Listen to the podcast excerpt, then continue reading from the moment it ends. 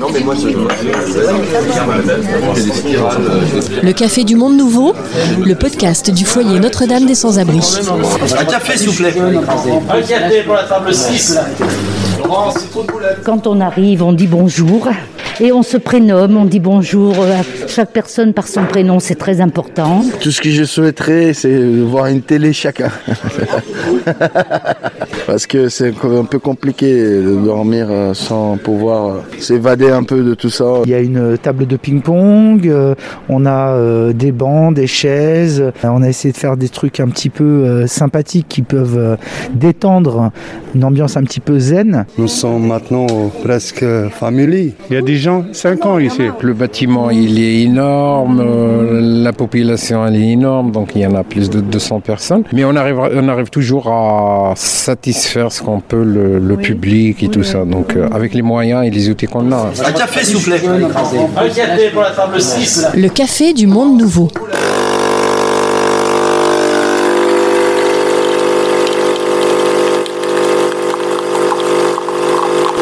Aujourd'hui, pour ce quatrième épisode du Café du Monde Nouveau, nous nous sommes déplacés dans ce qu'on pourrait appeler le vaisseau amiral du foyer Notre-Dame des sans-abri, le C G R.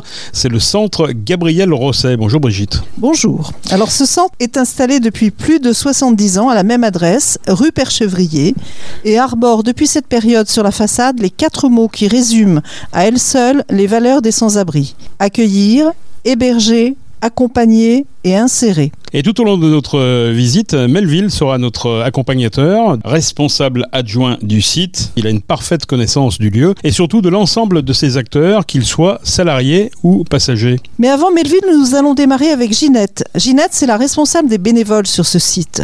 Depuis de très nombreuses années, elle vient ici au moins une fois par semaine, à l'écoute des passagers, mais aussi en charge d'un grand nombre de missions au sein du P A R. Et le P A R, Brigitte, c'est le Pôle d'accompagnement renforcé, un accueil de jour spécifique situé juste en face du Centre Gabriel Rosset, un havre de tranquillité qu'elle nous présente maintenant. Le Café du Monde Nouveau. Alors moi je suis Ginette Drevet, je suis bénévole au foyer depuis dix-neuf cent quatre-vingt-quinze.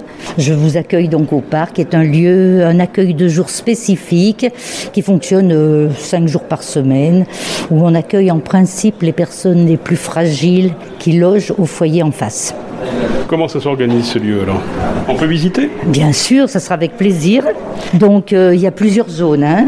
Le bureau des salariés, éducateurs, et cetera. Donc euh, c'est bien de leur dire bonjour. Bonjour. Là c'est une petite zone un peu de plus calme, où il y a de la lecture, mais les personnes y viennent très peu.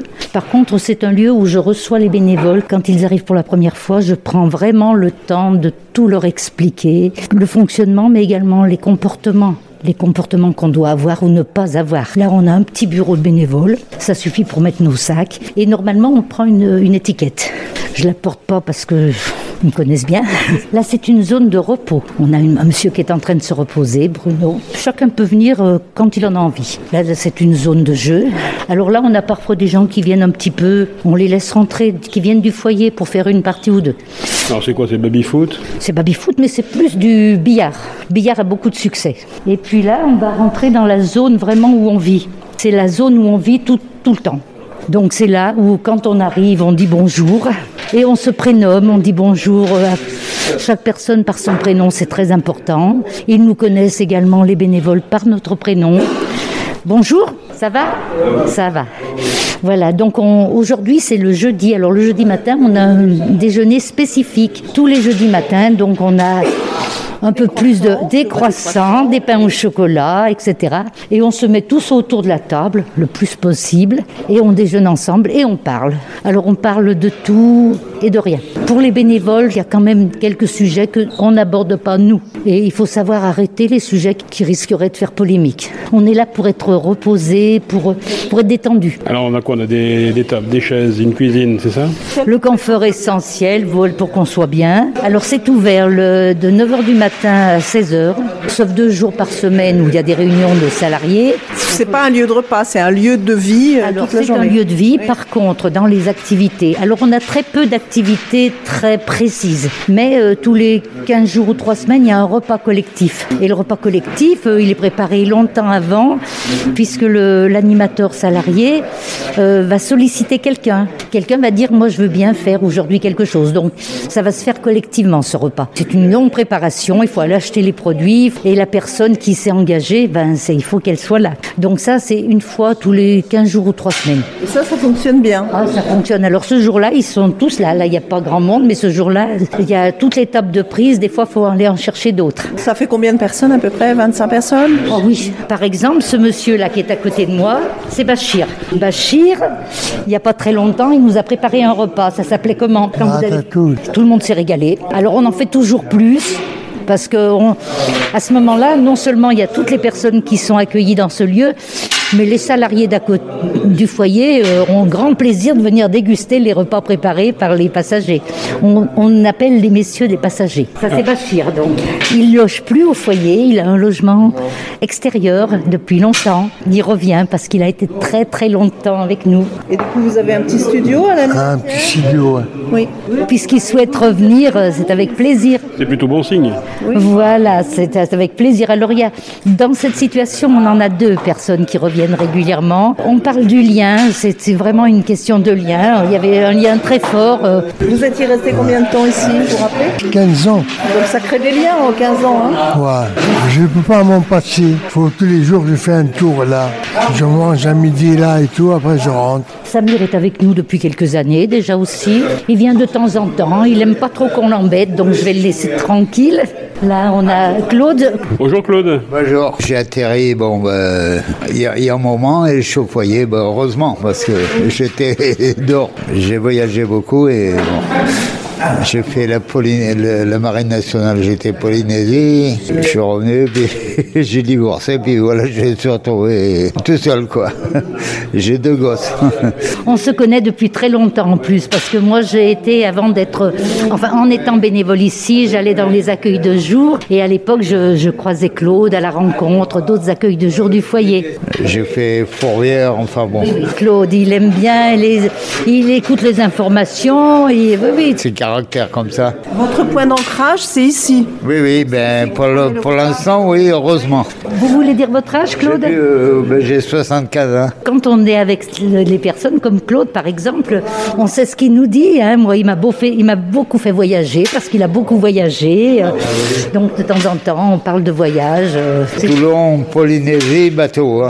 Gibraltar, euh, Panama, et un mois et demi pour aller là-bas. Mon boulot, je me déplaçais, donc je voyageais tout le temps. Oui. Merci, Claude. Merci, Claude. Là, ce sont des personnes qui viennent depuis pas très longtemps. Est-ce qu'on peut une minute vous parler ou pas? Vous voulez? Voilà, il n'y a pas de caméra. Vous êtes là depuis longtemps? euh, Trois ans. Trois et sept mois. C'est tout. Il a combattu pour la France. Moi, ça fait... Euh... à peu près deux ans que je suis ici. Ça va bien. Oui. Et vous venez je... de quel pays? euh, Je viens de l'Algérie. D'accord. Mais ça fait depuis dix-neuf cent soixante-dix-sept que je suis en France. D'accord. J'ai toute ma famille ici. J'ai mes enfants, mes petits-enfants, mes frères, mes sœurs. Euh, je suis resté ici. Euh... Là, vous, vous habitez là ou vous oui. venez pour la journée? Non, non, j'habite ici. D'accord. J'habite. Oui, est-ce que vous voulez dire un petit mot sur ce lieu-là? Quand vous venez au parc, le pôle d'accompagnement renforcé. Quand on arrive ici au parc, il y a du café, il y a du gâteau, oui, il euh, y a des jeux, comme le domino, il y a la télévision, il y a le, la radio. On se plaint pas, quoi. Parfois, je rappelle les règles, alors des fois très haut, je dis, quand on rentre ici, on dit bonjour, on dit s'il vous plaît, on dit merci. Des fois, je rappelle des règles, c'est pas toujours, c'est des fois un petit peu dur pour vous, mais quand on est en société, quand on est en groupe, il faut bien qu'il y en ait des règles. C'est important. Et quand le bar euh, ferme à quatre heures, vous allez où? On retourne euh, au foyer, ou bien on va se promener un peu. C'est bonne journée. Merci à vous. Alors Ginette, là il y a une partie aussi extérieure. En plein été, c'est magnifique parce qu'on a une vigne qui est magnifique. Donc euh, c'est vrai qu'on a souvent, euh, l'été, on est pratiquement toujours dehors. Hein. Dans les cafés voisins, nous étions quelques-uns qui attendions la gloire.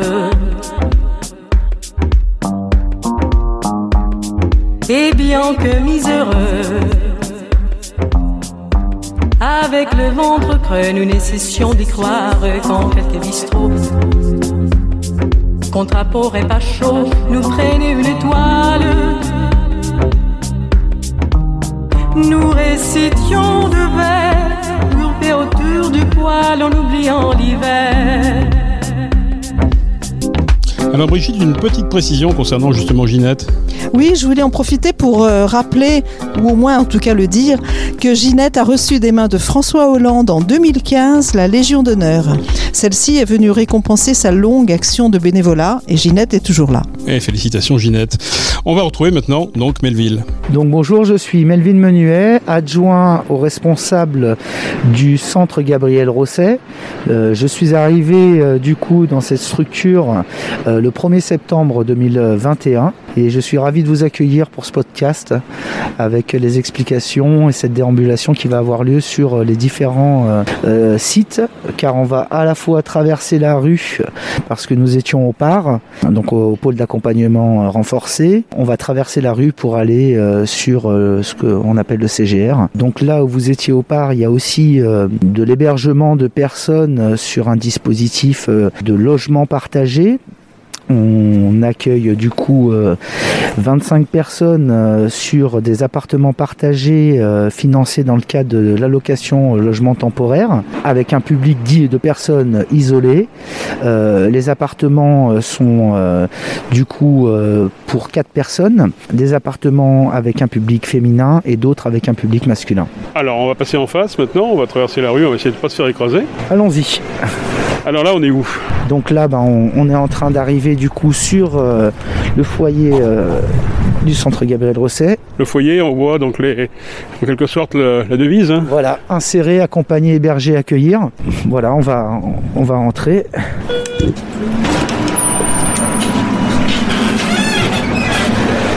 Alors là, on arrive dans un couloir. Voilà, nous sommes euh, du coup euh, sur la porte principale euh, de l'entrée. On va du coup euh, passer par l'accueil. Un collègue à moi, un agent d'accueil, Mehdi. Ensuite, vous avez euh, l'espace principal. Où là, les... on arrive dans une grande salle, c'est voilà, ça ? Voilà, tout à fait. Très, très lumineuse d'ailleurs. Très lumineuse, euh, où les personnes du coup euh, peuvent... Il y a une, une, une télévision, ça leur permet d'avoir un petit peu accès à l'information qui peut, qui peut y avoir. Un, un autre lieu euh, de travail pour les collègues. On a avancé face à l'accueil, vous avez le point santé, parce qu'une des spécificités du lieu, c'est d'avoir un point santé, parce que le point santé est composé d'une équipe euh, de professionnels de santé, dont des infirmiers. C'est ouvert tous les jours, ce point santé ? Tout à fait, oui. Tous les jours de la semaine. Avec des infirmiers qui voilà. font partie de l'équipe. Tout à fait, oui. Donc des infirmiers... Ils connaissent les, les, les, leurs malades. Alors effectivement, parce qu'on a donc, euh, les personnes que nous accueillons ici, pour euh, un certain nombre d'entre elles, ont, ont des difficultés de santé. Donc il est important, voilà, dans le cadre de la prise en charge qui leur est proposée, euh, qu'on puisse euh, aller sur cet axe-là aussi. Ce qu'il faut savoir, c'est que le lieu dans lequel nous sommes rentrés, euh, euh, les personnes sont orientées par la Maison de la veille sociale. Euh, nous avons plusieurs dispositifs d'hébergement euh, qui sont euh, différents qui, et les personnes sont orientées par rapport à des spécificités euh, administratives, problématiques sociales euh, sur ces places-là. Euh, on a des places qu'on appelle dans l'accueil inconditionnel, qui représentent la, la majorité euh, des places proposées ici. Ce sont des places pérennes, donc les personnes qui viennent sur ces places-là, euh, la prise en charge est, est pérenne. Euh, et on a aussi aux étages euh, supérieurs, parce que le bâtiment est composé de six étages, les deux derniers étages sont pour des personnes qui, elles, sont orientées sur des places euh, C H R S, donc dans le cadre euh, du centre d'hébergement et de réinsertion sociale. Les personnes restent combien de temps ici ? Alors, elles restent euh, le temps nécessaire à leur réinsertion. Il n'y a pas de limite de temps, euh, c'est vraiment aux besoins de chacune des situations et euh, qu'une autre proposition le puisse leur être faite.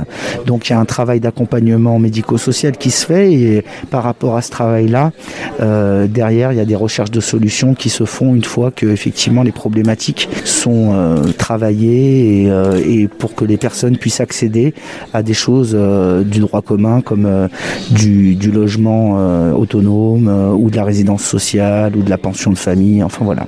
Donc on est plutôt sur du moyen, long terme. Tout à fait, ça. Les choses peuvent aller des fois plus rapidement pour certains que pour d'autres, hein, parce que ben, y a des personnes pour lesquelles effectivement, euh, certes il y a des problématiques sociales à régler, mais il y a aussi des problématiques administratives et là on est dans des, des parcours et, euh, et des prises en charge qui peuvent être longues du fait que les personnes ont besoin d'avoir un certain nombre de droits ouverts pour pouvoir derrière bénéficier d'autres choses. Est-ce que ça veut dire que la personne qui reste le plus longtemps ici, ça peut atteindre plusieurs années ? On peut avoir des personnes qui sont sur des prises en charge qui, qui durent plusieurs années, oui, tout à fait. Et là, vous avez, j'imagine, aussi une prise en charge côté accompagnement moral, entre guillemets, pour qu'elles ne se désespèrent pas, pour que, voyant partir les autres, eux se disent, et moi, pourquoi je suis encore là ? C'est important parce qu'effectivement, c'est un, un, un gros site, il y a des mouvements, donc effectivement, on a des personnes qui se fréquentent, qui créent du lien ici, et puis, ben, ces liens peuvent se rompre du fait que, ben, elles doivent passer à autre chose, et pourtant, il reste quand même d'autres personnes. Donc, effectivement, un des travaux de, de, de nos équipes, c'est de soutenir aussi euh, ben, cette, cette, ce séjour qui est, comme dans la vie normale, des fois euh, plus, avec des périodes plus, plus sympathiques que d'autres, euh, des périodes où ben, les personnes effectivement euh, peuvent avoir des petits coups de mou, euh, et puis euh, au contraire des périodes plus joyeuses. Et justement, la question pratique, côté accompagnement, vous avez combien de personnes dans vos équipes ? Le C G R est composé euh, d'une, euh, de trente salariés, c'est des salariés médico-sociaux, et ensuite il y a des, des on travaille aussi avec des prestataires, euh, ne serait-ce pour la question de la sécurité le soir, oui. Parce que le site n'est jamais découvert de professionnels pour assurer la sécurité des personnes ici. Des, des bénévoles également ? On a des bénévoles qui viennent tous les jours euh, pour soutenir nos passagers. Euh, effectivement, les bénévoles p- peuvent être sur des différents types de, de, de prestations proposées, ça va euh, de cours de français, en passant par euh, la restauration, parce qu'on a aussi un service restauration, euh, on a aussi le service nettoyage, euh, avec qui, euh, enfin, qui a une place très importante, parce que c'est un lieu euh, qui brasse beaucoup de monde, donc euh, la question de l'hygiène est très importante, aussi pour respecter nos passagers dans ce qu'on peut leur proposer. Alors là, on rentre à quel endroit ? Alors là, on va être, euh, du coup, quand on arrive à l'accueil, très rapidement, on a les bureaux euh, des professionnels, bureaux d'entretien, ainsi que la salle de repos de l'équipe, euh, donc on a deux assistantes sociales, Malika et Marianne. On a aussi trois maîtres de maison, Riyad, Claire et Mohamed. Et ensuite, à côté, euh, c'est la salle d'équipe pour euh, déjeuner, pour euh, se reposer un petit peu. Et ensuite, il y avait notre accueil où euh, mes collègues Mehdi euh, et Yacoub, euh, aujourd'hui, sont, sont sur poste. Yacoub Boata, qui est moniteur éducateur au sein de la structure. Bonjour. Alors, je suis euh, Yacoub Boata. Je suis euh, moniteur éducateur ici depuis voilà, une douzaine d'années. Un moniteur éducateur, ça veut dire quoi ? En fait, ici, euh, mon travail, c'est euh, dans le quotidien, gérer le quotidien avec les, euh, les résidents et euh, permettre aux résidents qui sont là dans l'urgence de les faire sortir du dispositif de l'urgence et de les emmener dans l'hébergement adapté à chaque particularité des, euh, des usagers. Ça veut dire qu'on les rencontre individuellement ? On les rencontre individuellement, on travaille avec eux euh, euh, dans la sortie, dans l'administratif, dans le social, dans le médical. On travaille avec une grosse équipe en fait. Quels sont les obstacles principaux à franchir ? Les obstacles, il y a, il y a beaucoup d'obstacles parce que euh, on a, on a, on a, on a pas mal de personnes qui ont un vécu de rue euh, assez important. On va dire au niveau santé, au niveau administratif, c'est euh, assez compliqué de travailler tout ça et c'est des personnes qui ont besoin de temps. D'énormément de temps. Quelqu'un qui sort par exemple de cinq ans de rue, on va pas, on va pas faire des miracles en un mois. Il faut autant de temps pour arriver à, à avancer avec lui. Donc ça veut dire qu'il faut que vous soyez très patient. C'est un peu dans ce sens-là que vous disiez que le, la mission était un peu galvaudée tout à l'heure. J'étais surprise, mais voilà. Ouais. Il faut, il faut, euh, il faut s'adapter. Il, il faut s'adapter euh, avec chacun. Il faut savoir aussi qu'on a des publics très différents. Ça va euh, euh, de la maladie psy, euh, on a des personnes euh, sans papier, on, on a des personnes avec des papiers euh, mais euh, qui ont une vie assez compliquée et ça prend du temps de, de, de travailler avec eux. Dans le quotidien, on essaye... Euh, Quand vous voyez, il y a à peu près deux cents personnes ici, deux cents résidents. Faire vivre toutes ces personnes ensemble, c'est un vrai challenge. Et le but, c'est que tout le monde ici vive dans le, dans le respect et la sécurité. Et nous, on essaye de gérer euh, tout ça avec, comme je vous dis, une équipe euh, extraordinaire pour essayer de, d'arriver à faire un bel amalgame. Il me semble que j'ai cru comprendre qu'il y avait de plus en plus de gens qui avaient des problèmes psychologiques ici. Est-ce que justement la cohabitation est facile, entre guillemets, à gérer, ou est-ce que c'est encore plus compliqué que ça ne l'était avant ? C'est plus compliqué que ça ne l'était avant. Après, ce qu'il y a, c'est qu'ici, on a un, un, un pôle santé pour les personnes qui ont une médication. Donc, c'est géré par le point santé. Donc, si les personnes prennent leurs médicaments, ça se passe très bien. On essaye à ce que, à ce que, à ce que euh, euh, les personnes vivent vraiment en sécurité. Ça, ça fait une petite communauté ici et, euh, et qu'il y a un peu d'entraide, c'est ça, et qu'il y a un peu d'entraide. C'est pas facile, mais on y arrive. Autre poste clé, Brigitte, le suivi quotidien des passagers par l'assistante sociale. Et aujourd'hui, c'est Marianne qui présente l'étendue de son domaine d'intervention. Bonjour Marianne.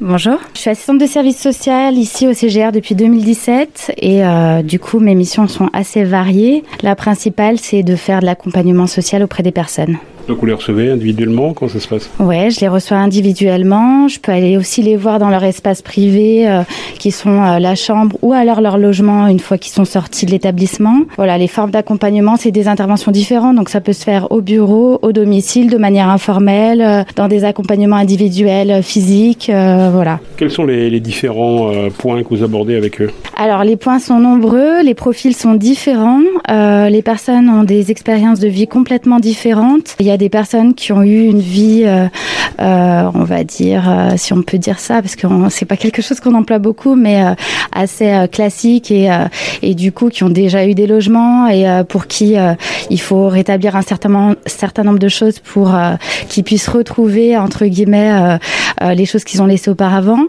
Euh, il y a des personnes pour qui il y a tout un apprentissage à faire, des personnes qui sont aussi primo-arrivantes, qui ont une méconnaissance des administrations, mais euh, en règle générale, c'est ce qui pose le plus de difficultés, c'est la méconnaissance des administrations, la difficulté à faire valoir ses droits et à, à les frapper aux bonnes portes. D'autant qu'aujourd'hui, on est à l'ère du tout numérique, donc les personnes ne sont plus reçues, elles doivent tout faire par Internet, les plateformes sont saturées, donc euh, c'est très très compliqué, euh, c'est très compliqué pour ces personnes de faire valoir leurs leur droits et de savoir à, à quels droits elles peuvent prétendre. Et donc là, c'est votre mission, vous, d'être vraiment l'intermédiaire entre les services et leurs problématiques personnelles. À chacun. Exactement. Moi, je les informe, je les conseille, euh, je les accompagne déjà dans le rétablissement de leur situation administrative. Je le fais avec eux. Des fois, malheureusement, un peu plus pour eux. On essaie de les inclure au maximum dans tout pour qu'ils soient vraiment euh, acteurs de, de leur changement et de leur vie.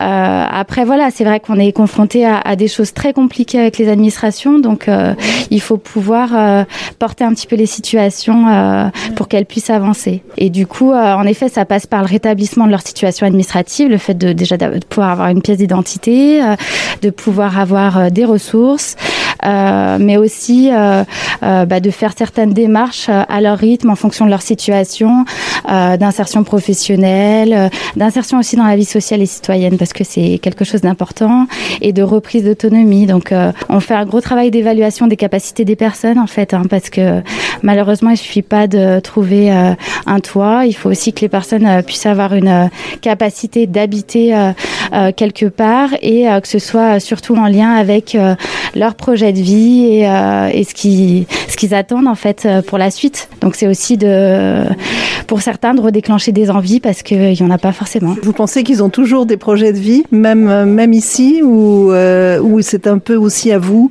et à l'équipe qui est avec vous de les booster pour qu'ils arrivent à, à avoir un objectif. Bah pour certains il y a des projets euh, et il y a des envies qui sont là et euh, et pour qui il euh, n'y a pas besoin d'être déclencheur euh, et pour d'autres où euh, pour le coup, c'est plus compliqué. Euh, c'est des personnes qui, euh, ouais, qui, qui, qui me disent, qui me confient souvent être euh, complètement vide et euh, ne plus avoir euh, d'intérêt pour les choses. Donc, euh, c'est, c'est un peu compliqué des fois de se recentrer sur euh, des choses purement administratives quand euh, le principal est pas présent. Donc, on passe beaucoup par des entretiens psychosociaux. On oriente aussi euh, vers des professionnels de santé euh, qui sont compétents. Après, voilà, c'est, c'est des personnes qui ont besoin de beaucoup de temps pour être accompagnées, pour euh, que les choses soit échangé, pour faire euh, émerger aussi des, des demandes. Euh, des... Donc c'est, c'est tout un travail d'accompagnement euh, qui nécessite de, beaucoup de rencontres et malheureusement c'est vrai qu'avec euh, la quantité de personnes qu'on reçoit, c'est, c'est compliqué d'être toujours là-dedans, mais, euh, mais du coup on essaye de le faire au maximum.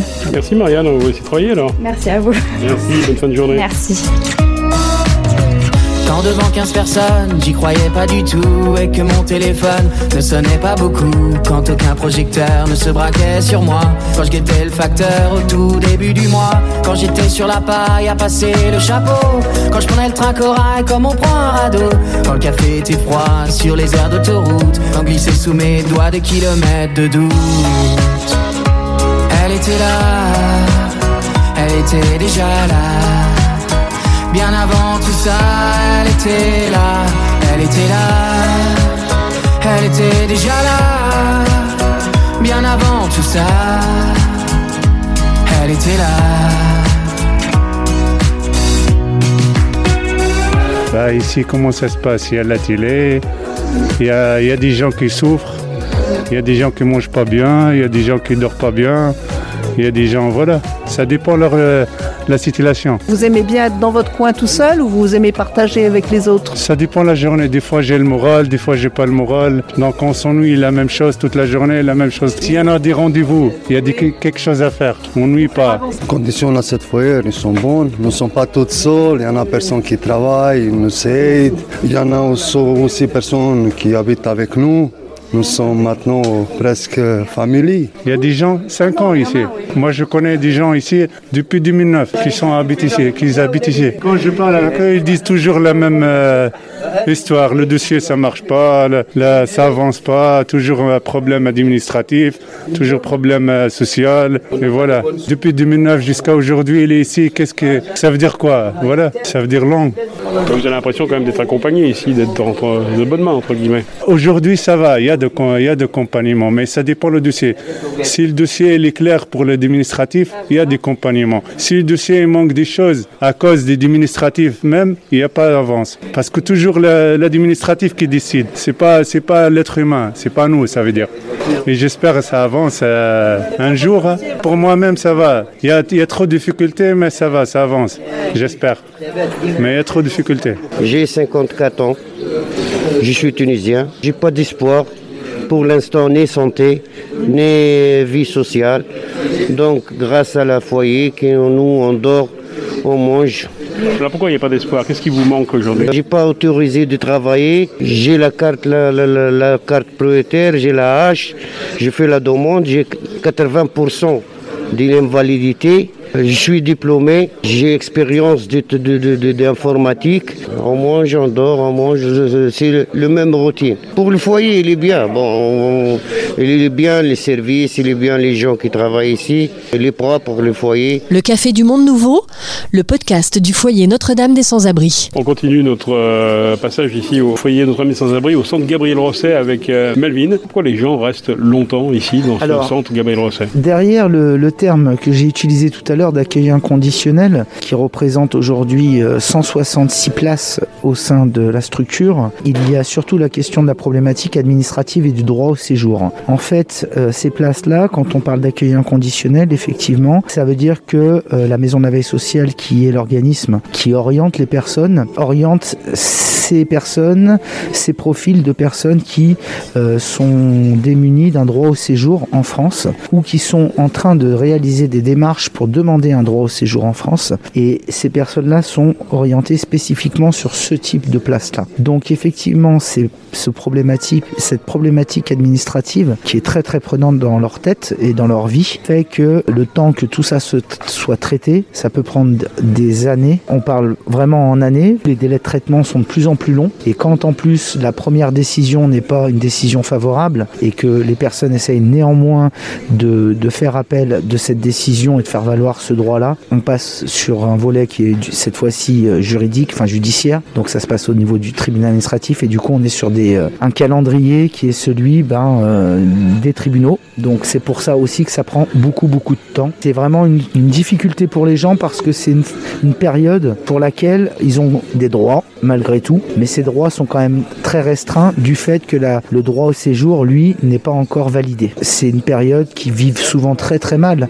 parce qu'ils ont envie d'avancer, ils ont envie de travailler, ils ont envie de, de séjourner, de construire leur vie et aussi de trouver une solution de logement ou d'hébergement autre que celle qui leur est proposée, mais euh, n'ayant pas ce droit au séjour instauré, bah, ça les freine par rapport à ces aspects-là. Donc effectivement, c'est une période pour laquelle l'accompagnement social, il est aussi très psychologique parce qu'il y a un, un soutien euh, moral, des échéances, des dates qui souvent sont très anxiogènes pour les gens. Donc il y a toute une préparation, tout un accompagnement euh, psychosocial à proposer sur ces périodes-là, en plus des difficultés qui peuvent être autres euh, que la problématique administrative. Mais des fois, elle conditionne de la souffrance psychique, des fois, elle accentue d'autres difficultés sociales parce que les personnes n'arrivent pas à avoir de la projection dans leur vie. Bien évidemment, leur volonté, c'est souvent de ne pas retourner d'où elles viennent. Derrière, euh, elles se posent la question de pourquoi tout ce chemin pour qu'à la fin, elles soient en difficulté ici aussi longtemps. Dans le foyer Notre-Dame des sans-abri, il y a l'accueil, l'hébergement, la prise en charge, mais aussi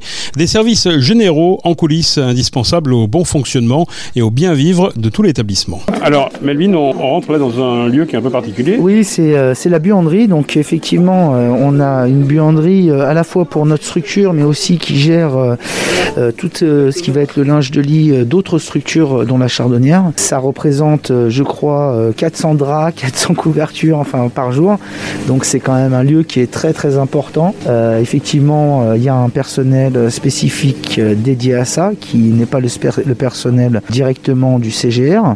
Néanmoins, ils sont dans nos locaux. C'est un petit peu comme le service nettoyage qui est aussi dans nos locaux. Alors bonjour Florian. Enchanté. Alors je suis euh, Florian Maillère, je suis encadrant technique sur euh, le nettoyage. Je suis encadrant technique d'insertion. Donc ici on, a, on encadre et on accompagne à peu près entre quinze et dix-huit salariés en insertion. Donc le support d'activité c'est le foyer d'hébergement. Donc nous le but c'est de, de maintenir l'hygiène et donner les meilleures conditions sanitaires euh, bah, pour tout le monde, hein, pour les passagers. On, en fait on travaille du lundi au dimanche. Donc euh, du coup on a une activité principalement de sept heures jusqu'à treize heures pour euh, tout ce qui est nettoyage, voilà.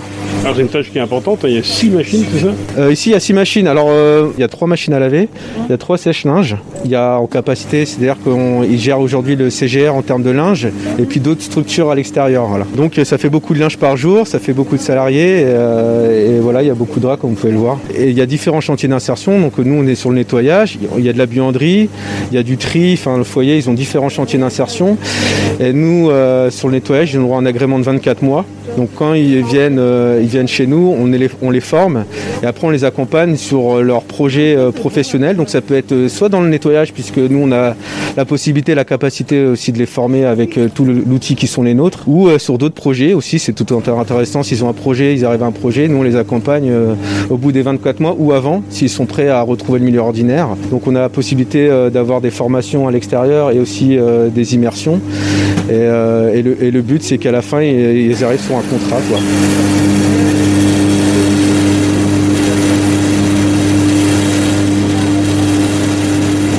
Moi je suis Wafa. Expliquez-nous votre parcours Wafa ici euh, au C G R. Déjà c'est un chantier d'insertion, ils nous aident pour reprendre le travail. Ça fait quand même plus qu'un an que je ne travaille pas. Et là c'est, c'est quand même ça change pour euh, commencer de travailler, de prendre l'habitude de travail et tout. En même temps on cherche euh, de travail. Mm-hmm. Et comme on, on chantier d'insertion, ils nous aident pour trouver notre travail. Et euh, pour faire des formations, des stages, euh, proposer de travail aussi. Euh, je trouve que c'est super, ouais.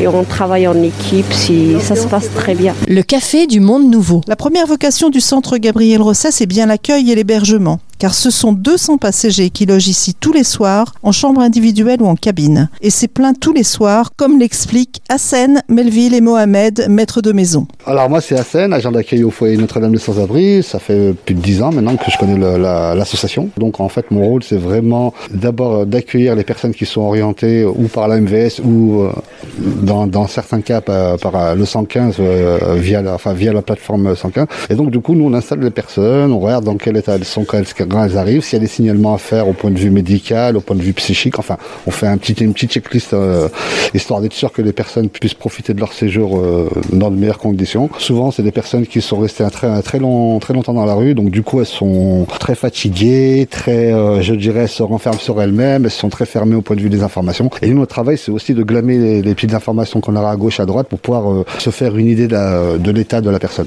C'est en quelque sorte la porte d'entrée. Voilà, exactement. Enfin, on leur ouvre la, en gros la, la, la grande porte d'entrée, mais on s'assure quand même que ces personnes-là, elles, elles aient au moins les capacités à, à être hébergées au sein de notre structure, parce qu'on reçoit énormément de personnes, on a beaucoup de monde. Je dirais même que quand ils arrivent, enfin, il leur manque ce, ce petit côté-là de, d'être seul, de, d'être autonome, de se débrouiller par soi-même. Donc voilà, et nous, c'est à nous en fait de, de les aider à, à intégrer le collectif, parce qu'on parle de collectif ici. On, les personnes vivent ensemble, elles ont de, pas mal d'origines différentes et beaucoup de choses différentes entre elles. Donc, et du coup, on essaye de faire un cadre de vie euh, commun. Ça veut dire que vous ne refusez jamais la porte, l'ouverture de la porte à qui que ce soit. On fait de l'accueil inconditionnel, comme le terme l'indique. C'est l'une des devises du foyer, euh, voilà, accueillir, héberger euh, et insérer. Alors Melvin, là on rentre vraiment dans la partie euh, hébergement. hébergement, la partie chambre Tout à fait. Ou, ou cabine d'ailleurs. Tout à fait, donc effectivement on a cent soixante-six places pour des personnes qui sont orientées sur des places d'accueil inconditionnel. Parmi ces places-là, euh, certaines d'entre elles sont en chambre et d'autres en cabine. Les personnes en chambre sont deux par chambre, avec sur le palier euh, les sanitaires, toilettes, euh, douches. Les personnes en chambre euh, qui sont sur ces places d'accueil inconditionnel, le choix a été fait de pouvoir proposer aux plus vulnérables, souvent pour des problématiques de santé, un accueil sur une chambre au lieu d'une cabine. Le confort y est différent qu'en cabine, certes, euh, mais il était important de prendre en compte cette difficulté euh, médicale pour que les personnes, si leur état se dégrade, euh, puissent être dans des conditions d'accueil un petit peu spécifiques et propres euh, aux besoins des gens. C'est Melvin. Est-ce que vous me permettez de rentrer ? Donc effectivement, c'est deux personnes par chambre, avec ben, certes le minimum, mais euh, un lit, euh, des bureaux, euh, des placards. Euh, effectivement, les personnes, contrairement aux cabines où elles doivent euh, sortir des cabines pour des raisons de, de nettoyage, ben, sur ces chambres-là, euh, elles n'ont pas euh, à sortir la journée entre huit heures et quatorze heures, parce que ben, la problématique de santé est bien prise en compte, ce qui leur permet vraiment de pouvoir se reposer de façon plus importante quand elles en ont besoin. Alors avec un nombre important de chambres comme ça, comment ça se passe l'organisation au quotidien, le ménage par exemple ? Majoritairement sur les places d'accueil inconditionnel, les gens vivent dans, en cabine. Donc effectivement les cabines, euh, on a quarante-trois cabines par, euh, par palier. Les personnes doivent quitter les cabines le matin et peuvent la réintégrer l'après-midi à partir de quatorze heures, donc le matin à huit heures, et elles peuvent la réintégrer à quatorze heures, parce qu'il y a tous les jours une opération ménage qui se fait sur toutes les cabines, ainsi qu'une fois par semaine sur tout ce qui peut être désinsectisation, au cas où, voilà, on prend des, des précautions par rapport à tout ça, parce qu'il y a beaucoup de gens qui vivent avec des états d'hygiène différents. Il est très important, voilà, pour le mieux vivre ensemble, que les choses soient nettoyées tous les jours. Et dans les chambres ? Alors dans les chambres, euh, ce qui se passe, c'est que euh, les personnes ont aussi une prestation nettoyage.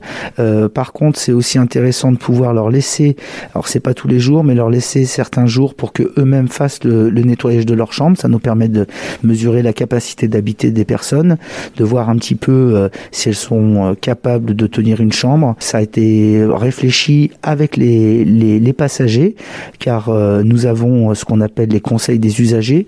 Dans le cadre de la loi deux mille deux, il y a un devoir de, d'intégrer les personnes à certaines réflexions concernant leur lieu de vie, et donc de façon régulière on, nous organisons des réunions avec eux sur lesquelles nous évoquons ce genre de, de problématiques, et on essaye d'intégrer pleinement euh, les personnes à ces réflexions-là et de prendre en compte ce qu'ils peuvent nous remonter, parce que sur euh, l'étage où il y a des chambres, il y a des personnes qui sont souvent euh, avec des problématiques de santé, fatiguées. Elles n'ont pas l'obligation de sortir euh, la journée euh, pour pouvoir faire cette phase de nettoyage. Donc on a essayé de réfléchir néanmoins à comment maintenir un lieu propre, d'autant que les personnes avec ces problématiques de santé, la question de l'hygiène est d'autant plus importante.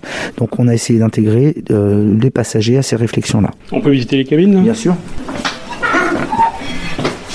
Alors du coup, nous, nous sommes dans une cabine. On retrouve à la fois euh, des cabines euh, doubles, mais aussi des cabines individuelles. Donc euh, comme vous pouvez le constater, c'est vraiment un lieu de, de couche. Hein. Euh, les personnes n'ont pas obligatoirement la place pour pouvoir euh, installer euh, des armoires, tout ça. Tout ça, c'est plutôt au rez-de-chaussée où chaque personne a un casier individuel pour pouvoir mettre leurs affaires.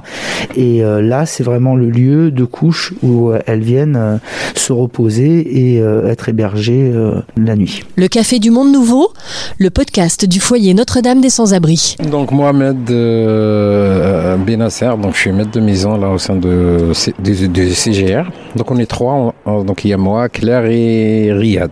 Et c'est quoi exactement un maître de maison ? Moi je résume tout, toute notre mission, donc c'est, de, enfin, c'est, c'est, c'est, c'est le bien-être de tout le monde, des, des résidents qu'on a ici au niveau du C G R.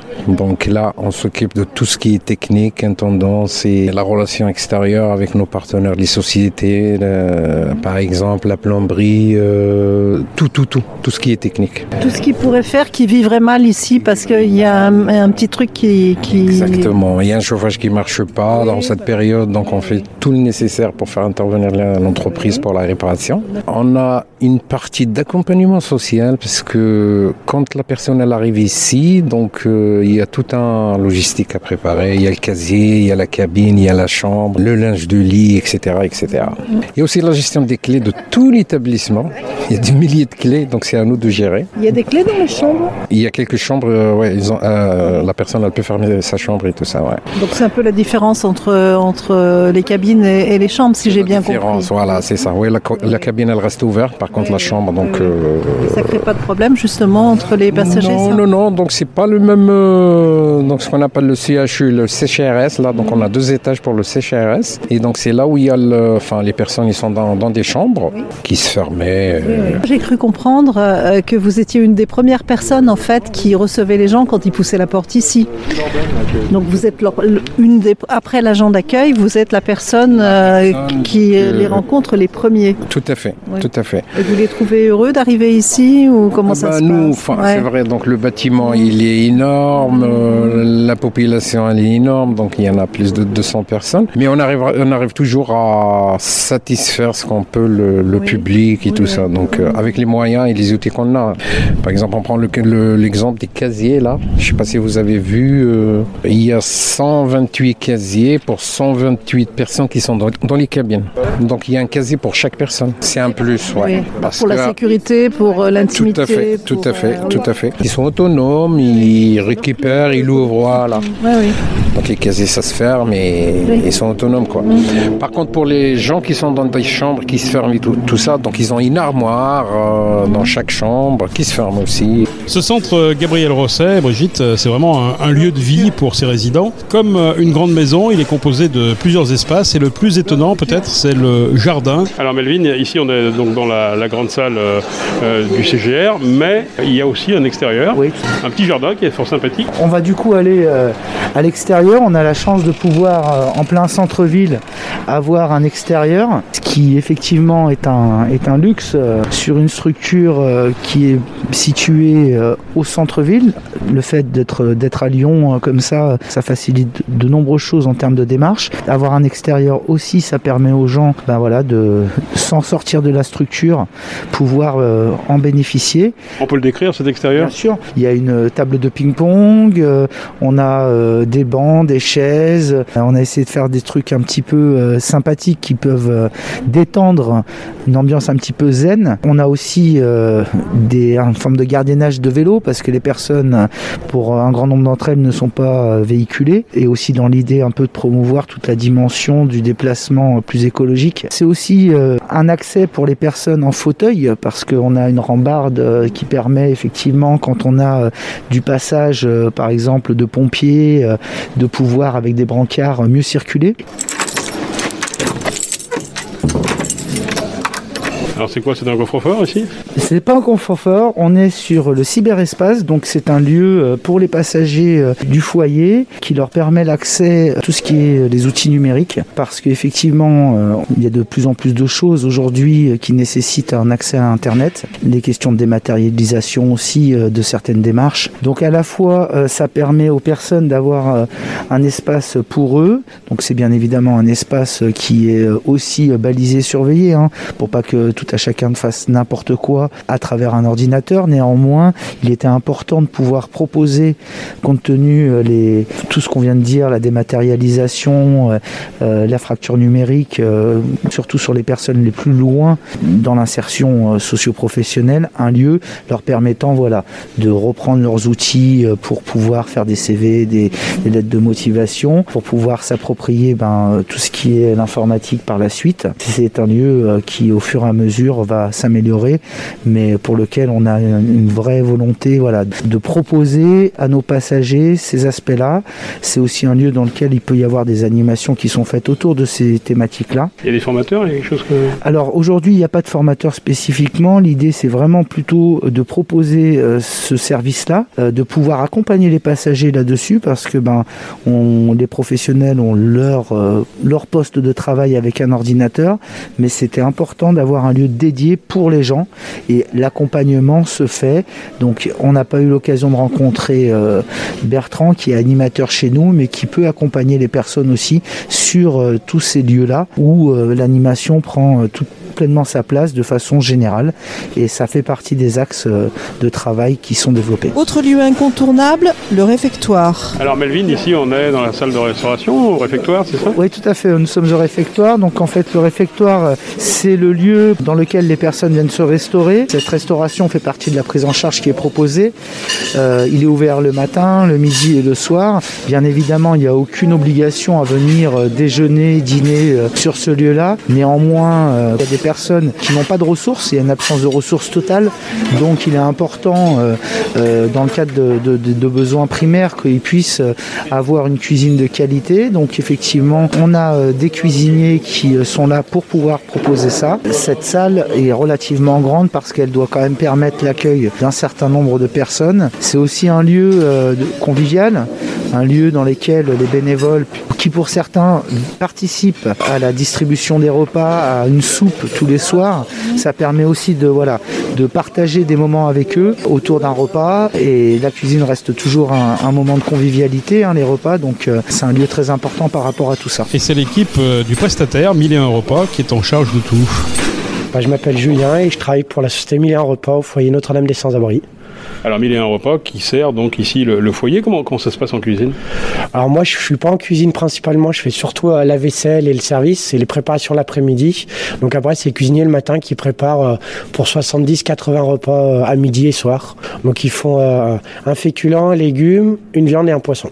Et la difficulté c'est qu'on se... pas vraiment qui vient en fait. Hein. Bah, on n'a pas un nombre prédéfini parce que euh, au début quand euh, ils ont pris le foyer il y avait une centaine de personnes mais avec le Covid ça a réduit à soixante-dix à peu près en moyenne, donc ça fait que la fréquentation a beaucoup baissé. Oui. D'où, d'où viennent les, les repas que vous servez ? Les repas qu'on sert, donc la plupart donc, c'est des produits frais qui, viennent, euh, qui sont donnés par la banque alimentaire.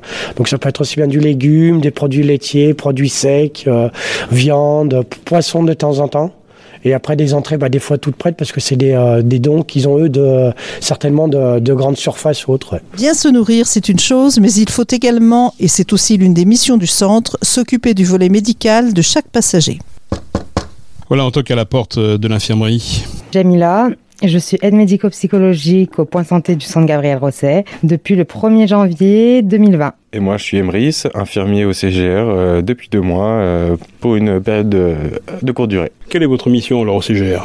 euh, Les rendez-vous médicaux, les accompagnements pour les personnes qui ne sont pas en capacité d'y aller seules, donner euh, les traitements matin et soir euh, bah, quand les infirmiers ne sont pas là. On fait de la réhabilitation à l'hygiène, donc pour que les personnes qui ont passé beaucoup de temps à la rue, quand ils reviennent, on, on leur offre offre la possibilité du coup de, de prendre soin d'eux, on leur offre, on leur met à disposition des locaux dans lesquels ils peuvent prendre soin de leur hygiène et on les accompagne avec des vérifications. On leur donne aussi des vêtements et la possibilité euh, d'avoir une vie saine en fait. En général, ça se passe bien là, cette, cette période, de, comme vous dites, de réacclimatation à l'hygiène. Ça ne doit pas être évident de rentrer dans l'intimité des gens comme ça qui sont dans la rue tout le temps. Effectivement, oui, bah non, c'est pas toujours simple, oui. Surtout qu'il y en a depuis des années, voire euh, mmh. même plus, qui n'ont pas eu de accès à l'hygiène. Mais après, c'est un travail qui se fait euh, pendant plusieurs euh, semaines, euh, voire même plusieurs mois. Mais on arrive à des petites victoires, euh, ne serait-ce que la personne, elle se change, euh, ou elle arrive à se passer un coup de gant euh, sur le corps. Euh, on arrive quand même à des belles victoires. Ça doit être très satisfaisant et ouais. ça vous donne envie de, de, de, de continuer. continuer. Ouais. Parce que ça, c'est un problème que vous rencontrez beaucoup, j'imagine. Oui, oui. Surtout quand ils sont en état d'alcoolisation, euh, ils peuvent pas, bah du coup... Euh, ils ont plus la réalité des choses par rapport ouais, à... Ouais, et puis bah, du coup, ils ne sont pas du tout en capacité bah, de, de, de s'accompagner eux-mêmes. Du coup, bah, ils sont dans le refus euh, qu'on les aide, ils sont dans le refus de, de, de, de prendre soin d'eux. Et du coup, bah, pour euh, l'estime de soi, c'est, c'est pas top, quoi. C'est la majorité des gens qui sont ici qui ont besoin de soins de santé. Donc, sur les deux cents à peu près euh, personnes qui sont accueillies au C G R, on a, je dirais, une centaine de personnes qui sont rattachées au point santé, avec des suivis particuliers pour les traitements. C'est à peu près une trentaine de personnes à qui on distribue les médicaments. Et ensuite, on a une autre mission, on fait de l'addictologie, notamment à l'alcool, avec la cogestion alcool. Donc c'est euh, mis en place avec un partenariat avec l'association ARIA qui euh, a mis ça en place et c'est euh, de la distribution d'alcool pour euh, rattacher les gens à, à notre équipe en fait et créer du lien avec ces personnes qui sont en errance la plupart du temps. Limiter aussi euh, les risques d'alcoolisation sur la voie publique. Ça a été mis en place pendant la promi- le premier confinement où les messieurs ils étaient en besoin de consommer euh, leur alcool, donc ils sortaient, euh, s'alcoolisaient et puis bah, il y avait beaucoup d'accidents euh, sur la voie publique et euh, du coup bah, depuis qu'il y a eu la cogestion On, ouais, on s'est aperçu que du coup il y avait beaucoup moins euh, de personnes qui, qui s'alcoolisaient à l'extérieur, euh, on a beaucoup moins d'accidents, on a beaucoup plus de liens avec eux, c'est beaucoup moins tabou, on arrive plus à en parler et du coup il y a même eu des... des, des... Enfin ils arrivent plus à accrocher au, au suivi avec euh, les addictologues euh, qu'auparavant. Je m'appelle Prilon Anthony, je suis infirmier libéral sur le secteur du septième arrondissement. On a notre cabinet qui est rue Chevreul. J'ai repris cette activité l'activité libérale il y a un peu plus d'un an maintenant, avec laquelle je travaille avec mon collègue. À l'époque où j'ai repris, où j'étais remplaçant, on travaillait déjà sur la structure du, du C G R. Alors quand vous dites vous travaillez, c'est-à-dire comment ça se passe en fait, vous intervenez régulièrement? Nous on intervient matin, midi et soir, on fait trois passages par jour, on suit des patients qui sont diabétiques, on a des pansements aussi pour les soulager. Les infirmiers là vont plus faire après eux un travail social de papier, de rendez-vous, on communique beaucoup là-dessus et les patients qui ont des droits ouverts euh, sécurité sociale, c'est nous qui les prenons en charge. Je passe le matin entre six heures trente et sept heures. J'ai trois diabétiques, on a une prothèse oculaire qu'on retire, qu'on nettoie, quelques gouttes dans les yeux. Le midi, on refait du coup que les diabétiques pour leur suivi et l'après-midi, on consacre plus de temps pour ce qui est les soins plus lourds, parce qu'on a un peu plus de temps, les pansements, tout ce qui est suivi de chirurgie, injection d'anticoagulants, prise de tension, administration de traitement. Et tous les jeudis, du coup, chaque semaine, on fait les piluliers de tous les résidents. Ça nous permet aussi à nous de de les connaître un petit peu à travers leur traitement, de les découvrir et de, d'avoir un autre lien que simplement de faire des soins. Pour nous aussi qui travaillons tout seuls, on n'a pas de, de collègues de travail. Du coup, travailler sur la structure du C R, c'est aussi intéressant parce qu'on on rencontre d'autres infirmiers comme nous, on peut échanger sur les patients, sur des projets de soins. C'est le seul endroit où on a du coup quelques collègues du médical, sinon on est vraiment tout seul chez les gens. Toujours vivant, rassurez-vous, toujours la banane, toujours debout.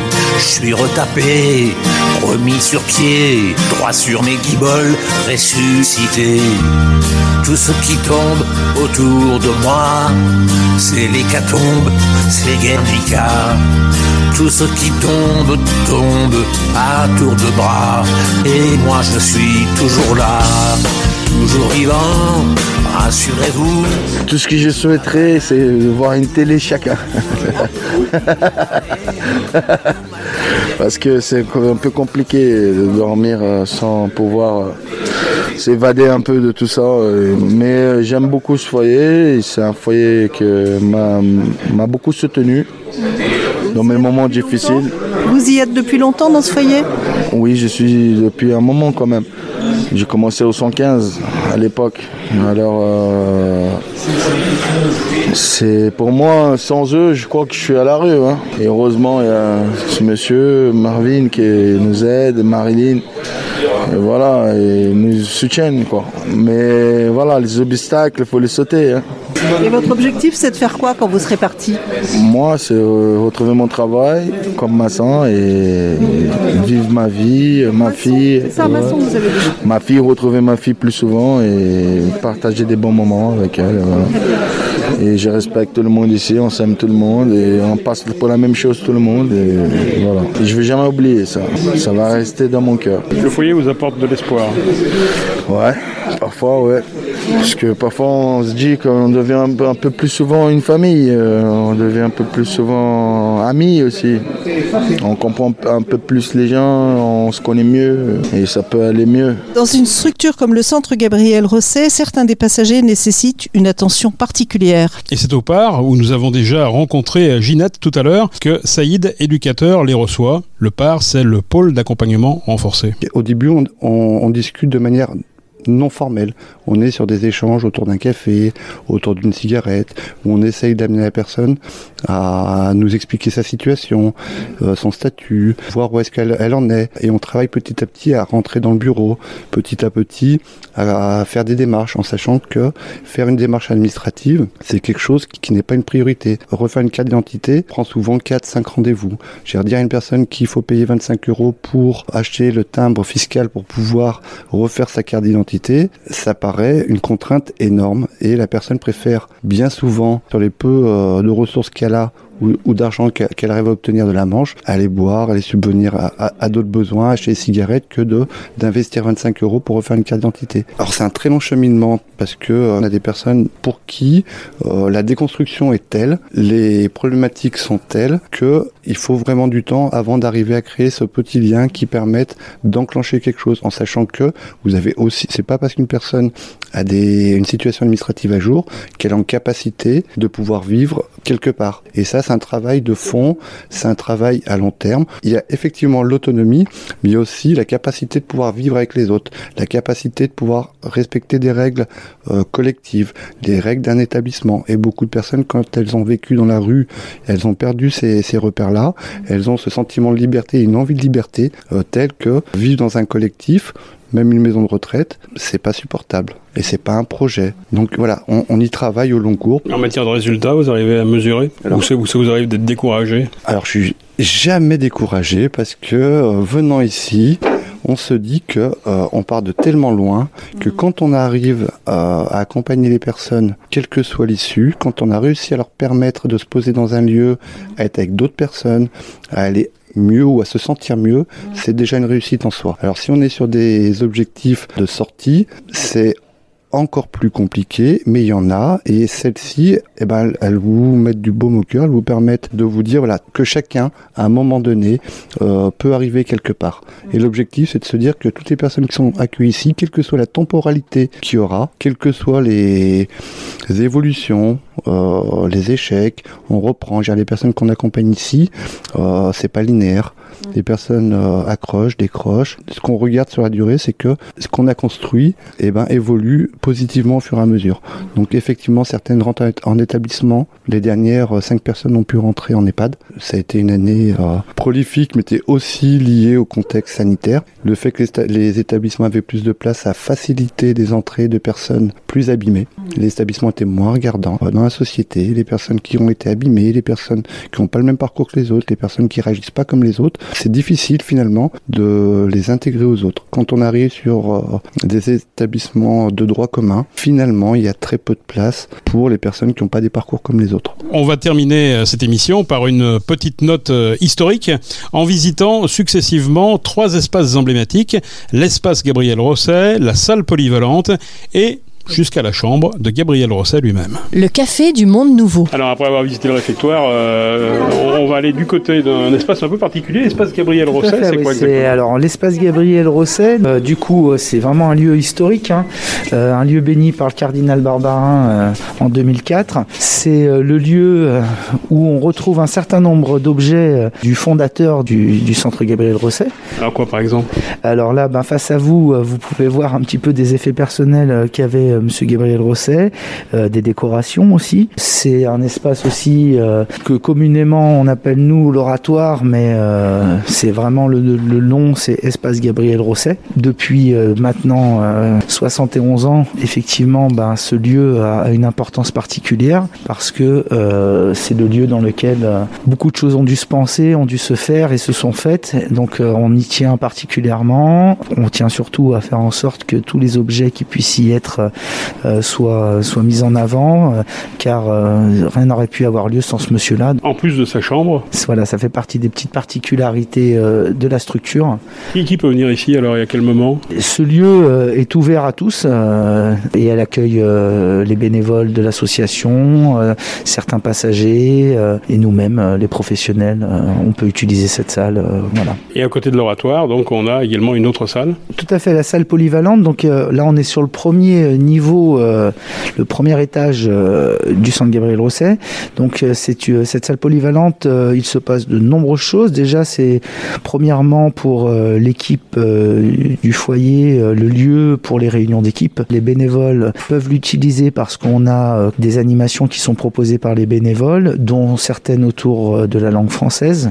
Euh, j'allais dire outils euh, d'intégration en France, hein, euh, la maîtrise de la langue. Donc euh, il leur faut des espaces euh, pour pouvoir euh, proposer tout ça. On a aussi, parce que euh, c'est l'adresse historique du siège, euh, le Trois-Pères-Chevrier, donc euh, il peut y avoir des réunions euh, en lien avec euh, des décisions euh, associatives euh, via le conseil d'administration. Ce qu'on n'a pas dit, c'est qu'effectivement, ici, on est rue Père-Chevrier, malgré qu'on soit, qu'on donne sur la rue Sébastien-Griff. Pourquoi ? Pour quelle raison ? Historiquement, là où on est euh, avant, il n'y avait pas l'extérieur qui nous était euh, destiné. Il y avait une rue, en fait. Il y avait une rue.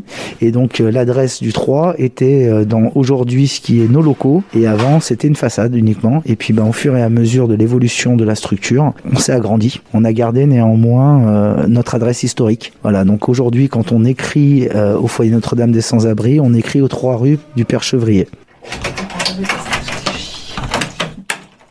Alors là, Melvin, on vient dans un lieu qui est un petit peu historique. Hein. Alors c'est un lieu chargé d'histoire, on est dans la chambre de notre fondateur Gabriel Rosset. Donc euh, lieu euh, dans lequel il a pu euh, mener ses réflexions euh, sur les actions à mener euh, concernant euh, l'association par la suite. Ses écrits de l'époque, ses réflexions, c'est un lieu de mémoire euh, très important qui a été conservé, qui est au cinquième étage de notre établissement. Les petits carnets verts, c'est quoi les ces carnets, carnets verts, verts donc, euh, qui sont très nombreux, carnets euh, qu'il avait toujours sur lui, pour lesquels euh, il pouvait euh, annoter toutes les réflexions qu'il pouvait... Euh, le traverser, euh, donc là comme euh, vous pouvez le constater, euh, euh, tout a été euh, conservé. C'est euh, un lieu qui n'est pas accessible euh, à tout à chacun comme ça. Il est très important, voilà, qu'on puisse euh, maintenir ce lieu dans, dans son jus de l'époque et, euh, et qu'on puisse euh, faire en sorte que ce, ce lieu reste euh, un lieu souvenir, mais aussi euh, une trace de, de l'action euh, que Gabriel Rosset a pu, a pu mettre en œuvre au sein de notre association. Et puisqu'on parle de l'histoire, ce fameux Café du Monde Nouveau qui a donné le nom aujourd'hui à ce podcast, c'était quoi ? C'était où ? Alors il était là. Euh, effectivement, ben, ça a été une transformation par la suite euh, et le Monde Nouveau euh, est resté euh, le nom d'un des dispositifs à un moment qui était, euh, qui est maintenant la résidence quatre-vingt-cinq. Ça s'appelle plus le Monde Nouveau, effectivement, mais on a gardé historiquement euh, euh, cette trace-là et euh, on est, on est là où il y avait ce fameux café. Ils étaient onze la première nuit, c'est ça ? Puis la seconde nuit, la troisième nuit, les choses se sont euh, beaucoup amplifiées, le besoin était très présent, donc euh, c'est pas, c'est pas le, le nombre de sans-abri qui manquait déjà à l'époque. Et soixante et onze ans plus tard, l'esprit est toujours là. On espère que dans les futurs projets à venir, des choses vont se penser euh, parce que le, le centre Gabriel Rosset a vocation aussi à, à se transformer. Des aménagements vont être proposés dans les années à venir. Donc euh, on va néanmoins euh, considérer l'histoire qu'il y a pu avoir et on se servira de cette histoire-là pour en créer une nouvelle par la suite et un avenir euh, différent euh, sera proposé à nos passagers avec l'idée que les cabines puissent être des lieux de, améliorés euh, et que les gens puissent avoir des espaces euh, plus intimes et, euh, et euh, avec un confort différent. Merci beaucoup, merci pour cette visite. Merci à vous, euh, merci à l'attention que vous portez euh, à notre centre, à notre association et euh, ce fut un grand plaisir. Merci Brigitte. Merci beaucoup Gérald, moi aussi j'ai appris... Quelle est ton impression alors ? À brûle-pourpoint, comme ça, difficile. Hein. Euh, la taille, moi je dirais que la taille, euh, un peu quand même le côté euh, uniquement masculin qui fait qu'on voit les choses sous un angle euh, quand même un petit peu triste. Et c'est vrai que moi j'admire euh, le travail de tous les intervenants et de tous les bénévoles pour leur donner un peu de gaieté et un peu de, de logique dans la vie de tous les jours. Merci beaucoup, on se retrouve pour un prochain podcast très bientôt, euh, toujours dans un, un des sites du foyer Notre-Dame des sans-abri. Merci.